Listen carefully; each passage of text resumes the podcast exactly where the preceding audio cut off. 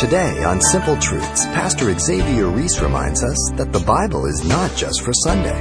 If you just go to church to kind of unscrew your top of your head and stick information and to be just a walking commentary or a Bible answer man, it's not going to help you. But if you come so the Holy Spirit can transform your life and deal with your heart, and for you to decrease and Jesus to increase, then that's good. Good for you and especially for those around you.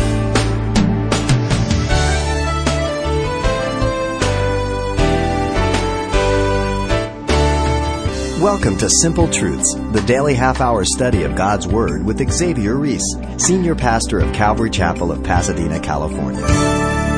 Any good architect pays as much attention to the foundation of the building, which won't be seen, as he does to the edifice that will be in full view. Why? Because he understands his work will not last without proper and solid groundwork. Today, as Pastor Xavier continues his series from the book of Nehemiah, he takes the time to teach us how to lay down the proper foundation necessary for living a successful Christian life. And here he is with today's message, a call to the Word. Let's listen. You know, the Pony Express was a thrilling part of the early American history. It ran from St. Joseph, Missouri to Sacramento, California, and the distance is about 1,900 miles. And the trip was made in 10 days. 40 men, each riding 50 miles a day, dashing along the trail on 500 of the best horses that the West could provide. To conserve weight, clothing was very light, saddles were extremely small and thin, and no weapons were carried. The horses themselves wore small shoes, if none at all. The mail pouches were flat and very conservative in size.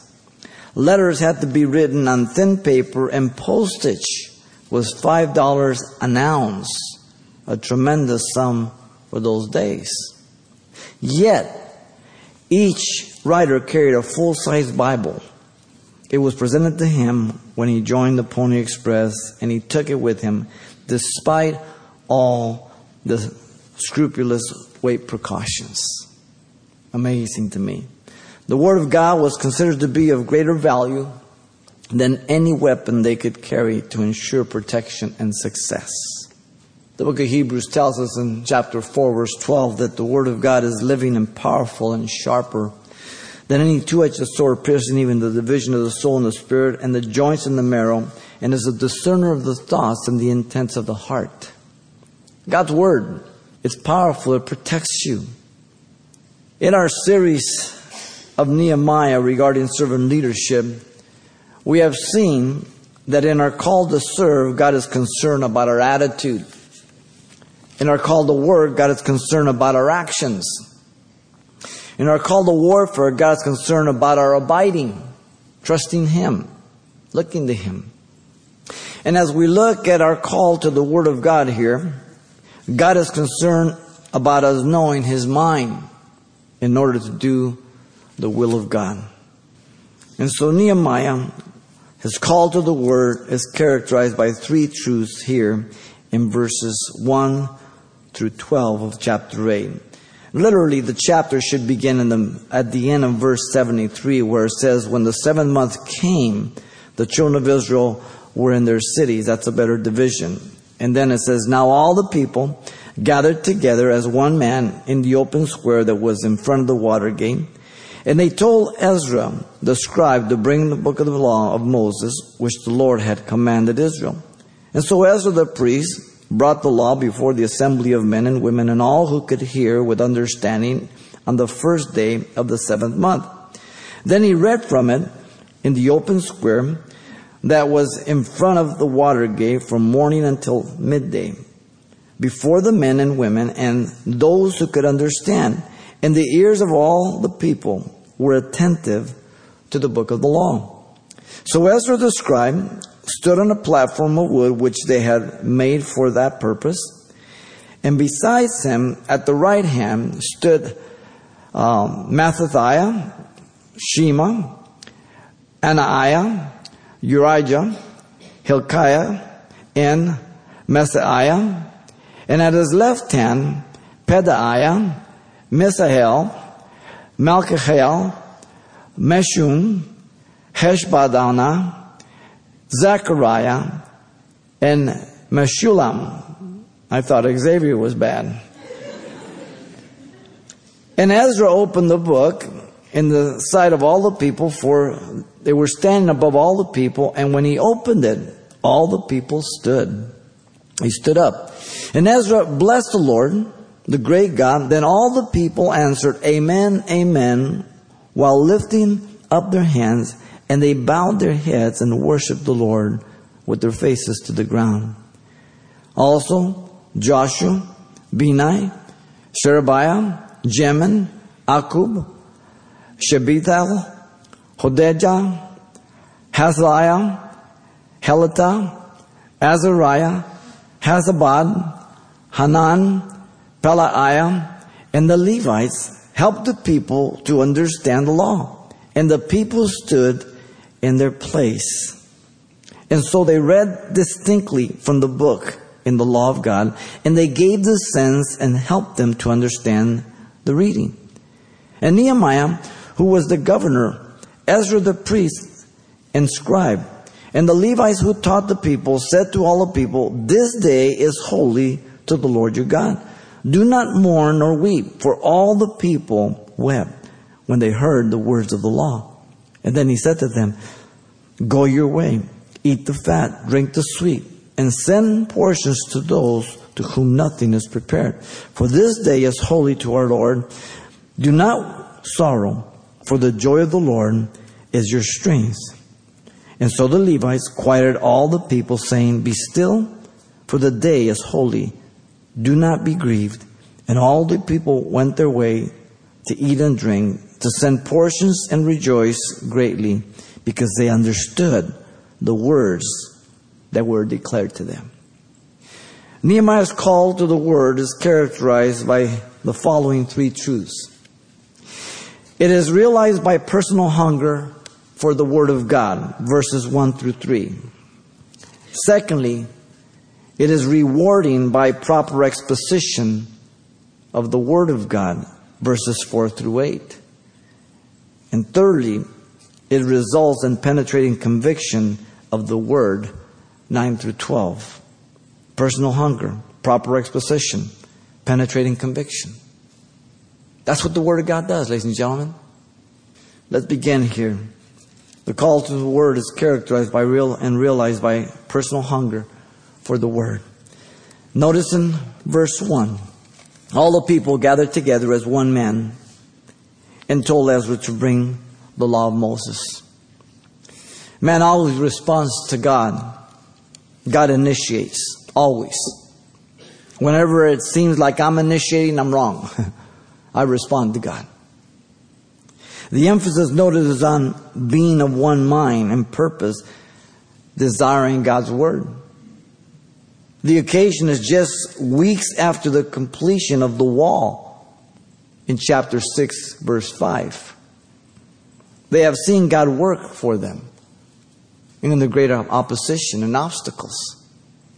They knew that though they were free from captivity and in the land now, and the walls were rebuilt, protection. If they didn't return to the Word of God, they would be destroyed again. This is where many people fail. They, they, they, they don't stand the Word of God, and the Word of God is a protection to you.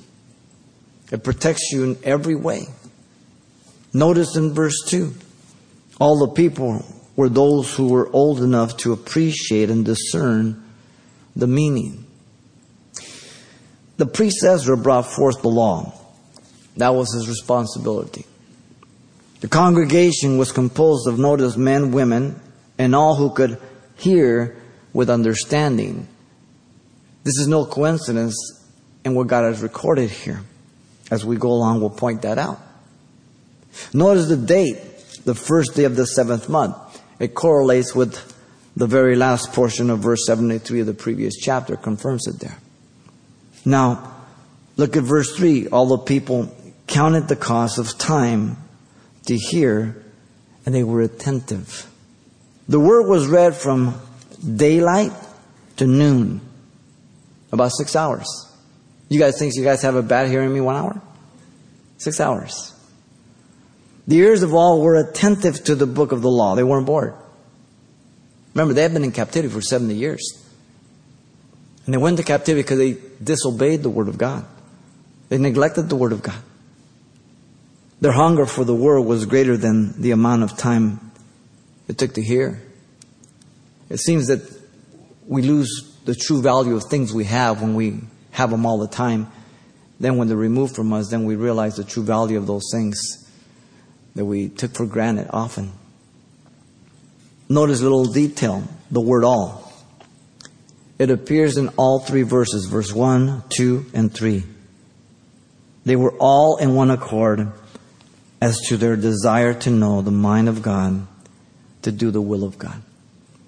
This is what marks the people of God.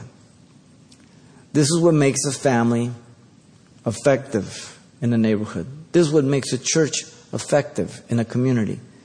The people that come to the church are being the church and they're growing in the Word of God and they have a desire and a hunger for the Word of God.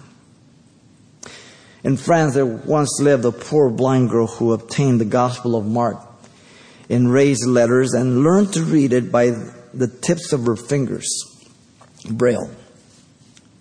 By constantly reading, these became callous, her fingers. And her sense of touch diminished until it could not distinguish the characters any longer.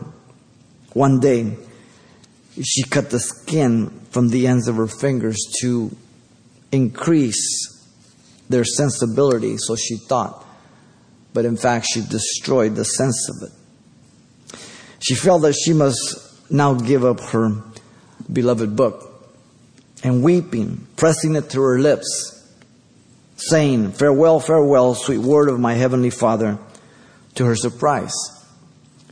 Her lips, more delicate than her fingers, discerned the form of the letters.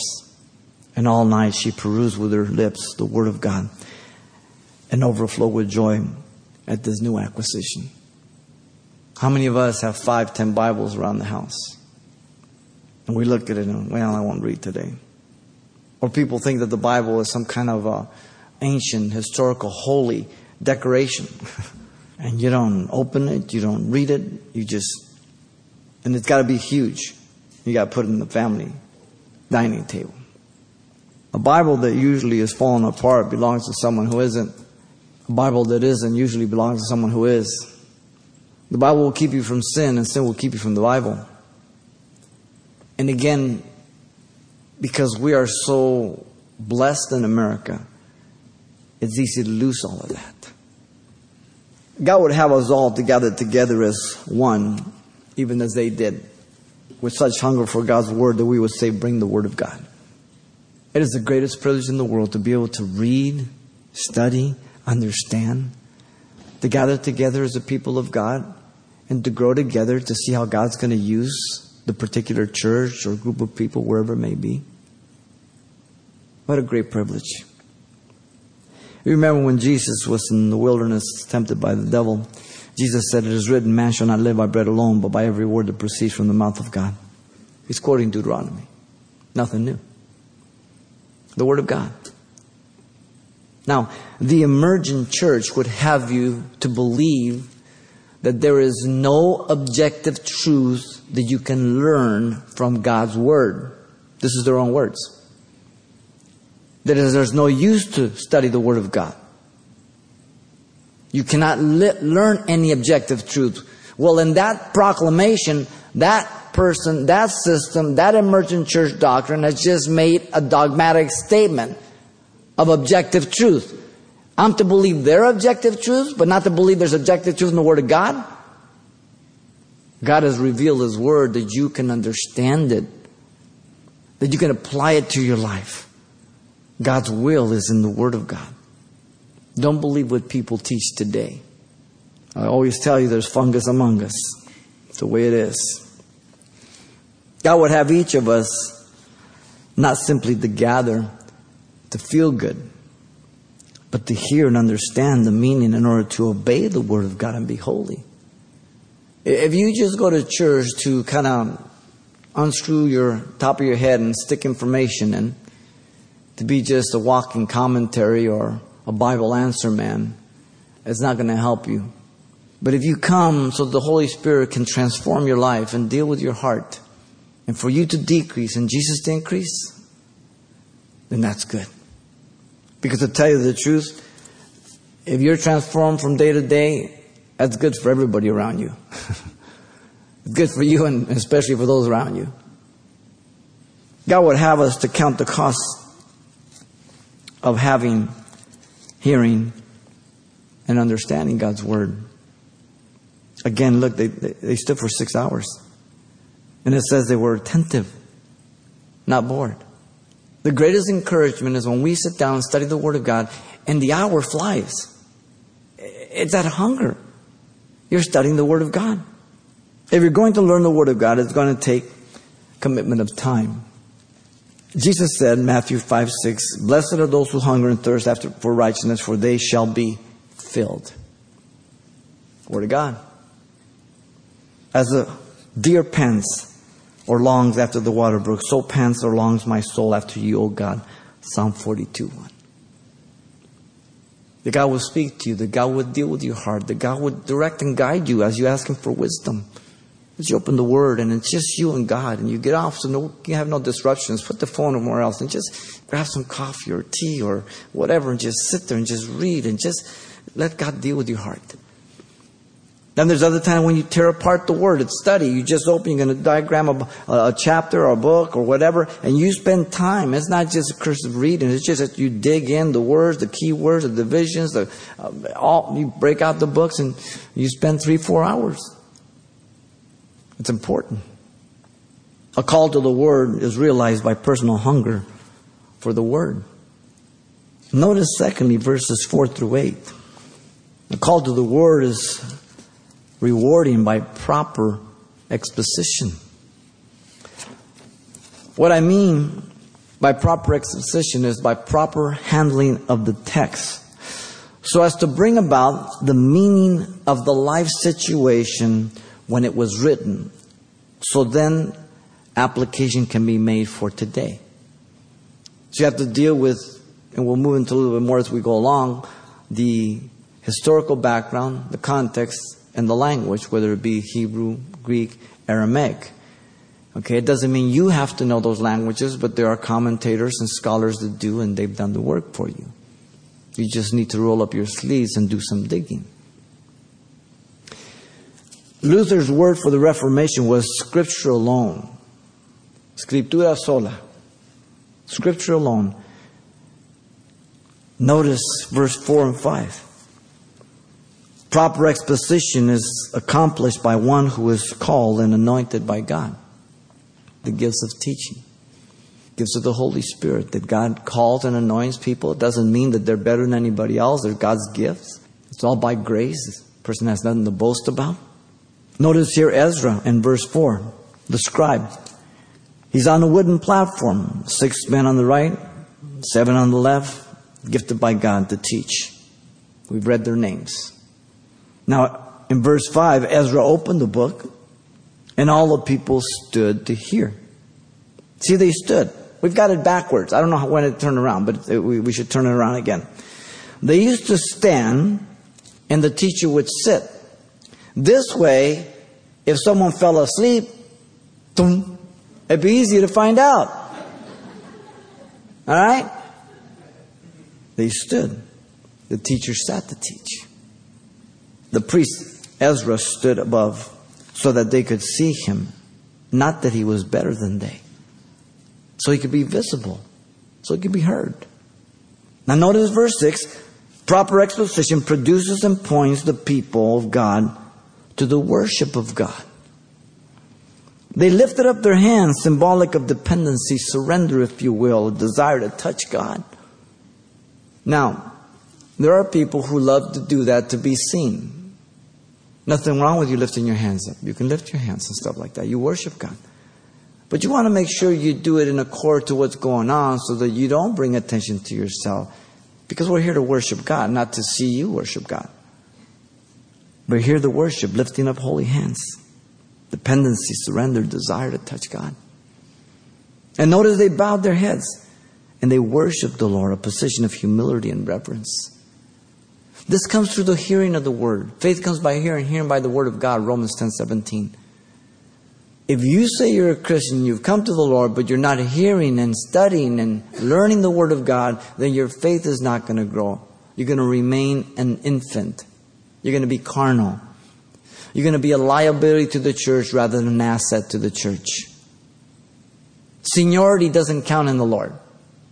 You can be in the Lord 40 years, but if you haven't grown and you can't find any book and you can't even defend your faith, if you've been in the Lord five years, you should be able to defend your faith against a Mormon, a Jehovah Witness, or a good moral pagan. you should be a student of the Word of God. Some of you guys, you're baseball fans and basketball fanatics, and you know their names, their numbers, how many baskets, their, their average, everything. What if you knew the Bible as good as you knew your favorite basketball player, baseball player, football player? You might shock yourself. but that doesn't come overnight, does it? You're dedicated. You're a fan. But if you get too serious with God, people say, oh, that's not, don't be a fanatic. No, be a fanatic. It's good to be a fanatic for Christ. you give it your all. You can't be a part time Christian. You hurt yourself and those around you. Humility, reverence, worship of God, not the pastor worship of God. Look at verse 7 and 8. Proper exposition is expository. He read distinctly. The root word means to separate, to show. He gave the sense from the word intelligence. In other words, the meaning. And he helped them to understand the reading, which means to separate mentally, or to distinguish, to perceive, and apply to life. This is all I do every time I do expository preaching or teaching. I read it, I tell you what it says, then we get into the exposition, I tell you what it means, and then I give you an illustration and I apply it. What does it say? What does it mean? How does it apply to my life? That's what they're doing here. If you just read it and learn what it means to that day and whatever, but you never apply it, doesn't do you any good. But you can never make application until you have found out what it meant for the people of that day. That is the primary responsibility of every expositor and pastor teacher. The Bible, in context and scripture, has one interpretation, many applications, but only one interpretation. There are very few scriptures that have a potential of two interpretations. Maybe there's a difficulty in a word or something. But all texts have one meaning, many applications. But in the interpretation, there's only one meaning, ladies and gentlemen. The problem is today there's too much subjective teaching from the pulpit, and they read it and then they use it as a springboard and go all over the place and never touch the text. But if you're doing good exposition, then that text, you know what it means, and it will mean the same thing a hundred years from now. Because it's the same Word of God. You understand? How serious do you take reading your Bible? Pastor Xavier Reese and surrendering to the Word of God. And you can hear this message again anytime online by simply selecting today's date at the radio listings link you'll find at calvarychapelpasadena.com. But there's much more to come on this important topic right here next time. So if you can't join us for the next edition of Simple Truths, you can pick up a complete unedited copy of this message. The title to request is A Call to the Word. We have them available on CD for just $4. So once again, the title to ask for is A Call to the Word, or simply mention today's date. You can request your copy by writing Simple Truths, 2200 East Colorado Boulevard, Pasadena, California, 91107. Or to make your request by phone, call 800 926 1485. Again, that's 800 926 1485. Or the address once again is Simple Truths, 2200 East Colorado Boulevard, Pasadena, California, 91107. And thanks for including the call letters of this station in all your correspondence. This helps us track the effectiveness of this ministry. Most Christians want to experience God, but Pastor Xavier says it's not all about feelings. Find out more when you join him on the next edition of Simple Truths.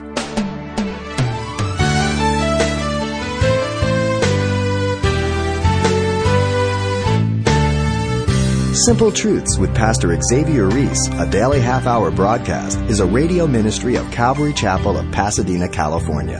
www.calvarychapelpasadena.com.